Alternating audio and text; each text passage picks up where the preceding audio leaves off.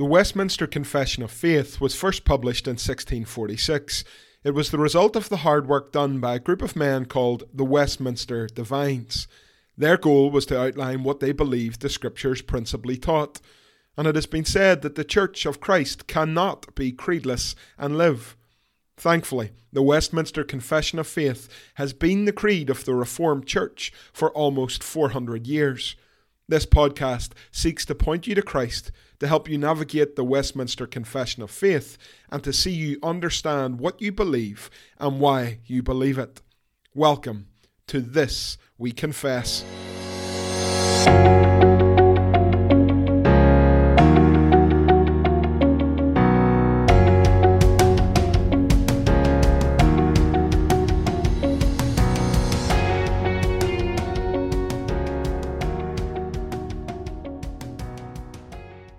The Westminster Confession of Faith, Chapter 10 of Effectual Calling, paragraphs 3 and 4.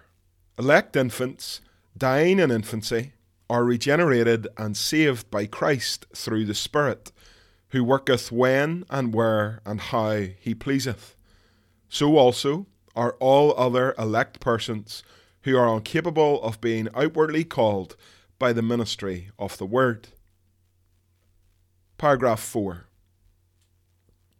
Others, not elected, although they may be called by the ministry of the Word, and may have some common operations of the Spirit, yet they never truly come unto Christ, and therefore cannot be saved. Much less can men, not professing the Christian religion, be saved in any other way whatsoever be they never so diligent to frame their lives according to the light of nature and the law of that religion they do profess, and to assert and maintain that they may, is very pernicious and to be detested. Chapter 10 of the Westminster Confession deals with God's effectual call. It deals with God's inner call. And paragraph 1 tells us that for those who God has predestined unto life, and only those God, at a certain point in time and place and history, calls that individual. He does so with a call that is effective. He does so by His Word and His Spirit. And when that call comes, the Spirit of God utterly transforms that individual and makes them willing and able to call upon Christ. Paragraph 2 told us that this call, when it comes, is not because God has seen anything good in that individual. It isn't because in eternity past he chose them because they would be a good preacher or a wonderful man or woman of prayer. No, this call is dependent on God's free and special grace alone, nothing else, and humanity is passive in it until they are quickened and renewed by the Holy Spirit. And that individual, quickened and renewed, is thereby enabled to answer God's call. However, as we close out chapter 10 of the Westminster Confession, the question may come what about those who are unable to answer God's call? The Westminster Divines in paragraph 3 highlight two groups of individuals who this might apply to.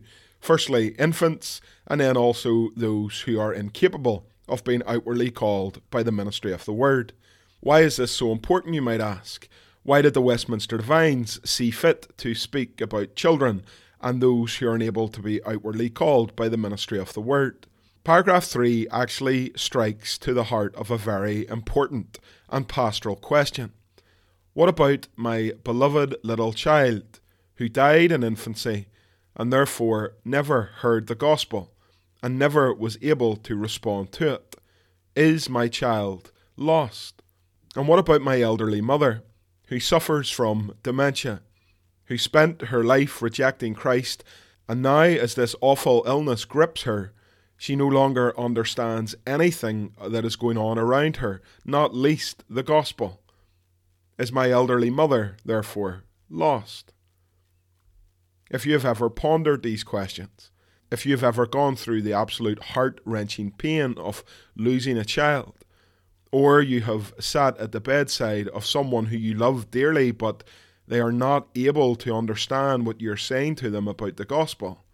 Then this paragraph speaks, and the Westminster Divines tell us in it that there is hope for little ones dying in infancy and there is hope for others who are unable to be outwardly called by the ministry of the Word. The Westminster Divines begin here by saying that elect infants, dying in infancy, are regenerated and saved by Christ through the Spirit. And in the same way, all those who are elect as well and incapable of being outwardly called by the ministry of the Word are also saved by Christ through the Spirit. Here is our hope today as we discuss this paragraph, because the divines make it absolutely clear that salvation is all of God, that God's call when it comes is effective, and God's hands are not tied as to when and where and how He brings that inner call to the life of His elect. The Holy Spirit moves and works when and where and how He pleases. And so all elect infants and all other elect persons who are incapable of sitting in a church and hearing a sermon preached, well, there is hope for these individuals. In the Reformed Church, we have always maintained a place for our children within God's covenant people. And that is not just based on vain superstition and hope, but all the way through the scriptures we see this outlined. In Luke 18 and verse 15 onwards, we see a picture of people bringing children to Jesus that he might touch them. The disciples saw it and rebuked them, but Jesus' response to his disciples was, Let the children come to me, and do not hinder them, for to such belongs the kingdom of God. Truly I say to you, whoever does not receive the kingdom of God like a child shall not enter it. The Christian faith in the Western world can be often very cerebral, very based in the head, we think you must understand this, you must dot the I's and cross the T's, and we leave little room for the Holy Spirit to work when and where and how He pleases. But paragraph 3 tells us that the Holy Spirit can work in the lives of our children. And so we should not despise the five year old who has embraced Christ, just as we would never despise the 50 year old who has embraced Christ. Jesus says, Whoever does not receive the kingdom of God like a child shall not enter it. And even in Peter's Pentecost sermon, we see that the promise of the gospel is not just for the grown ups who fully understand. Peter said, Repent and be baptized, every one of you, in the name of Jesus Christ, for the forgiveness of your sins, and you will receive the gift of the Holy Spirit. For the promise is for you and for your children, and for all who are far off, every one whom the Lord our God calls to himself. This wonderful hope that Peter gives us in Acts chapter 2 is something to store up in our souls. The gospel is not limited. The gospel is not tied. The Holy Spirit can move and blow wherever He wishes to go. That is why we proclaim the gospel on the highways and the byways. That is why we do not give up praying for our loved ones, even though they seem so incredibly hard to the things of God. The promise of God is for you, for your children, for all who are far off, and everyone whom the Lord our God calls to himself. The Lord calls individuals to himself, and he is not limited by their age or their level of understanding. It is a great joy to understand this and to know it, and we see it played out through the Scriptures in Luke chapter 1 and verse 41, when Elizabeth heard the greeting of Mary, John the Baptist leaped in Elizabeth's womb.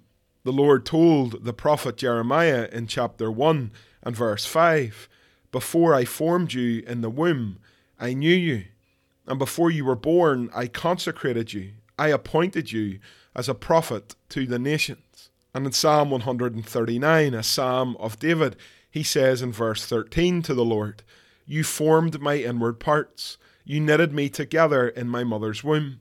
I praise you, for I am fearfully and wonderfully made. Wonderful are your works, my soul knows it very well. And in verse 16, Your eyes saw my unformed substance.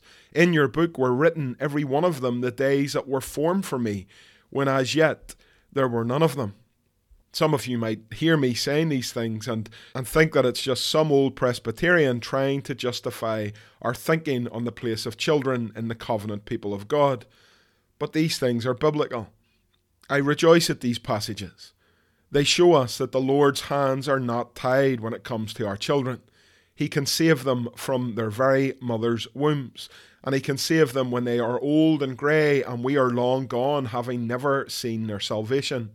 The Lord calls where and when and how He wants, and the Spirit works in exactly the same way. And so that is why today we can say with confidence that we have reason to hope that elect infants who die in infancy before they hear any word, before they sit under any sermon, before any grandmother picks them up and sets them on their knee and prays for them, we believe with confidence that elect infants dying in infancy can be and are regenerated and saved by Christ through the Spirit. What absolute joyous hope for those of us who have known the pain of miscarriage. What hope for us who have known the heart wrenching agony of losing a child before they have reached adulthood. The Lord knows our children completely and fully, long before we will ever get to hold them outside their mother's wombs. And we see a bit of this hope in the Old Testament. When King David loses his son, he states in 2 Samuel chapter 12 and verse 23, speaking about the child, He is dead. Why should I fast? Can I bring him back again? I shall go to him, but he will not return to me. David has this confidence that he will see this child again. He will go to him. But he knows as well the agony of loss when he says, This child will not return to me. Friends, these are not easy things to consider. But the Reformed faith gives us hope, drawing on the teaching of Scripture for our children who have died in infancy, long before they have heard the outward call of the gospel. They are still able to hear God's inner call by His Holy Spirit, who works when and where and how He pleases. As the Lord Jesus speaks to Nicodemus in John chapter 3, he shows Nicodemus the reality of the Spirit's work in verse 8. He tells him, the wind blows where it wishes, and you hear its sound, but you do not know where it comes from or where it goes. So it is with everyone who is born of the Spirit. The Spirit can work in infants, and the Spirit can work in those who cannot be outwardly called by the ministry of the Word. And so, paragraph 3 gives us hope in times of absolute despair. The worst moments in my pastoral work have been on the few occasions where I have had to conduct a funeral for a little child.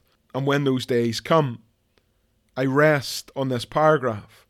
But more than that, I rest on the Word of God. And I trust that He is able to do a work amongst His people, whether they are infants in the womb or whether they are individuals who are outwardly unable to be called by the ministry of the Word. Not only do I rest in these things at the funerals of children, but I also rest in these things when I enter into a nursing home. When you call to visit someone whose mental faculties have been reduced by Alzheimer's, you feel incredibly helpless. You do your best to speak to that person. You do your best to share with them the things of God, but that awful disease has gripped their minds, and it seems that they are outwardly unable to understand a single word that you're saying. And yet, in those moments, whether it is an elect infant or whether it is another elect person late in life and gripped by Alzheimer's, I rest in Christ and I trust Him and I trust His gospel and I trust the Holy Spirit who is able to work when and where and however He pleases, giving us hope for elect infants and elect persons who are unable of being outwardly called by the ministry of the Word. Paragraph 3 is a hopeful paragraph then this chapter of the confession finishes with a hopeless paragraph. It speaks in paragraph 4 of not of infants or those who are outwardly unable to be called by the gospel, but others who can see and hear and touch and taste the things of God, and yet truly they are not saved. Paragraph 4 begins by saying, Others, not elected, although they may be called by the ministry of the word, and although they may have some common operations of the Spirit, yet they never truly come unto Christ, and therefore they cannot be saved. Jesus makes it clear in Matthew 22 and verse 14 Many indeed are called, but few are chosen. And so there are those who we see and know and sit beside in church every week who are called every week by the outward call of the gospel, but they are not saved. And indeed, those individuals may even do Christian things. As the divines put it, they may have some common operations of the Spirit. They may come to the Lord's table. They may at a time seem to love the Word. They may even be part of our prayer meetings. And yet they have not been truly converted. They are not truly saved. Jesus again speaks of such an individual in Matthew 7 and verse 22. He says, On that day, many will say to me, Lord, Lord, did we not prophesy in your name and cast out demons in your name and do mighty works in your name? And of course, the Lord will tell these individuals that he did not know them. It is that individual spoken about here in this paragraph of chapter 10. Individuals who seem to love the Lord, but whose hearts are still black and hard towards him.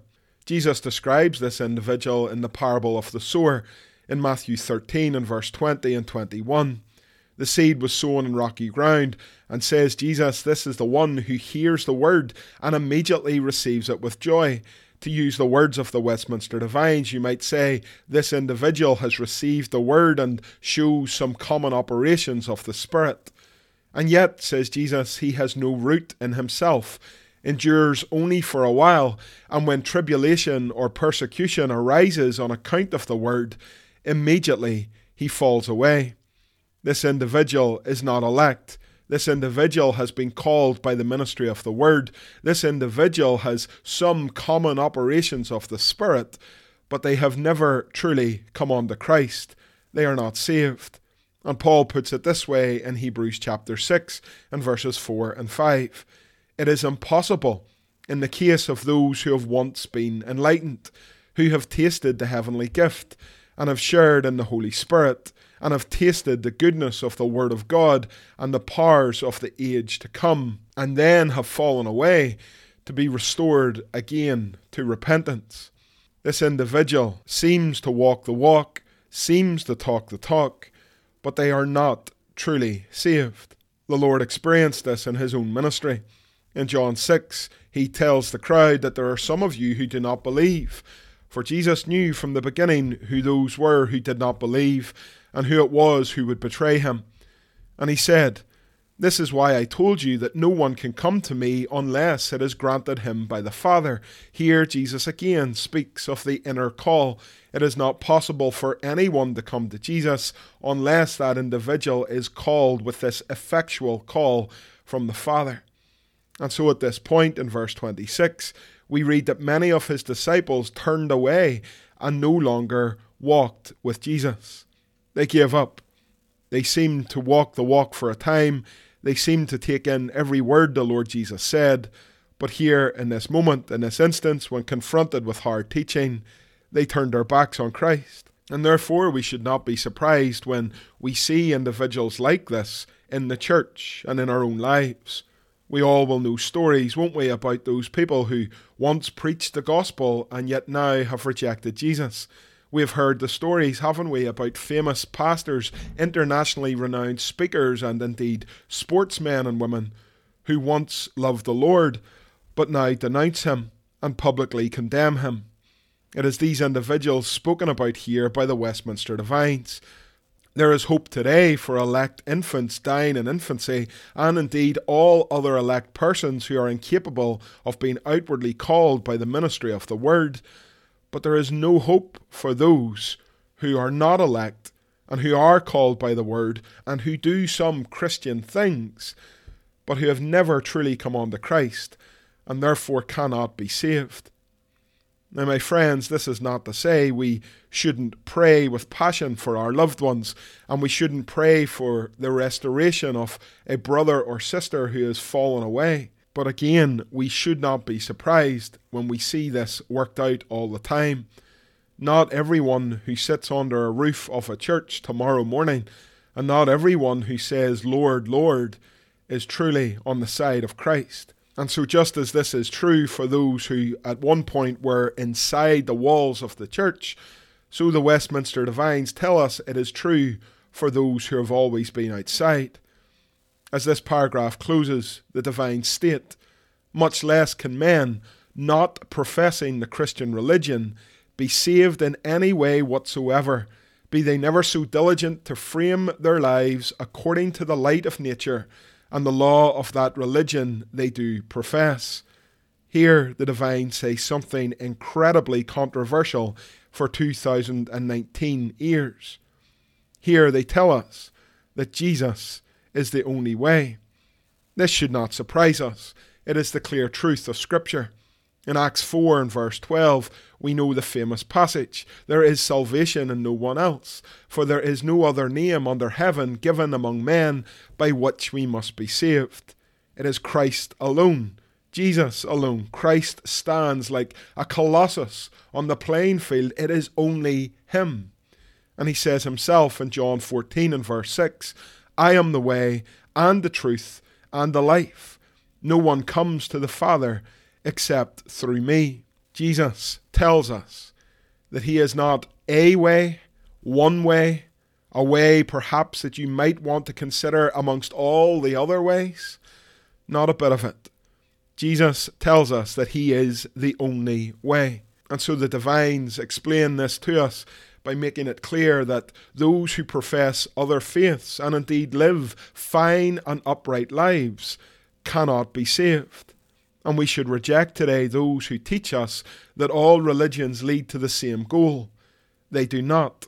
A very sincere and well meaning Muslim cannot be saved outside of Christ. A very sincere and well meaning Mormon cannot be saved outside of Christ. The Westminster Divines and indeed the Scriptures cannot fathom how any other religion can be considered an equal to Christianity. They are not. Jesus is the only way, according to the Word of God. And the Divines finish this paragraph by stating that anyone who denies this, anyone who teaches perhaps that Jesus is just one way of salvation, well, this is very pernicious and it is to be detested. Or, in other words, it is deadly, it is destructive, it is incredibly harmful. And so we might know and hear people within the church teaching this and saying that they believe that God is love and God will one day save everyone and that God appreciates a well meaning religion, whatever that religion might be. But this is a desperately harmful lie. Imagine the Christian preacher who tells the Muslim, the Jew, the Buddhist, or the Mormon that they are fine outside of Jesus. What a disgraceful and spiritually harmful lie this would be. And it would go against the clear teaching of Scripture. John, in his second letter, in verses 9 to 11, states this Everyone who goes on ahead and does not abide in the teaching of Christ does not have God. Whoever abides in the teaching has both the Father and the Son. And if anyone comes to you and does not bring this teaching, do not receive him into your house or give him any greeting, for whoever greets him takes part in his wicked works. Here is the clear warning that if you do not abide in the teaching of Christ, then you do not have God. If Christ is a mere footnote in your well meaning religion, or if you reject him altogether, then you do not have God. And if we receive this teaching, if we pay it lip service, then we too take part in this wicked work. No, Christ is the foundation stone. Christ is the centre. Christ is the only one by which we can be saved.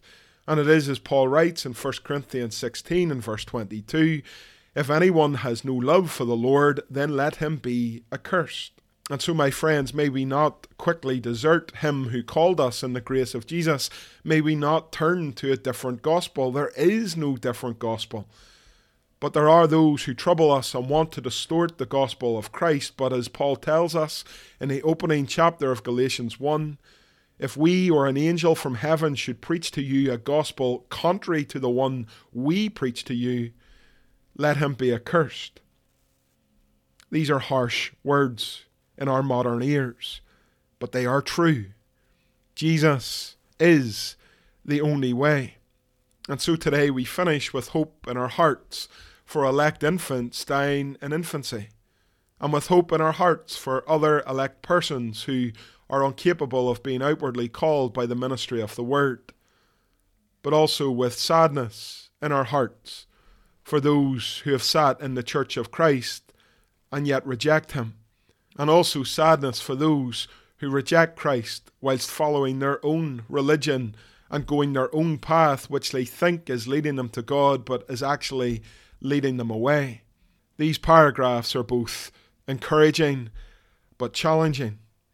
They both apply balm to sore hearts that have known the pain of loss, and they should also ignite a passion in us for evangelism to the lost.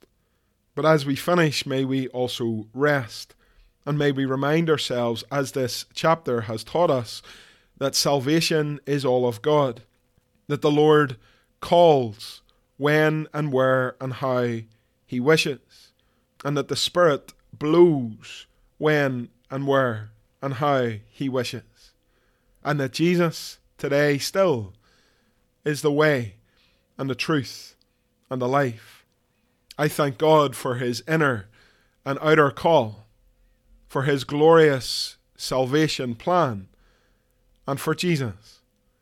There is salvation in no one else, and there is no other name under heaven given among men by which we must be saved. As always, a few questions for you to consider. Question 1. As a little bit of revision today, once again explain the difference between the inner and outer call of God. Question 2.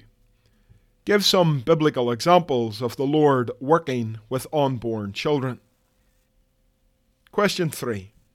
How does John chapter 3 and verse 8 help us to understand the Spirit's work, especially in infants and those unable to be called outwardly by the gospel. Question 4.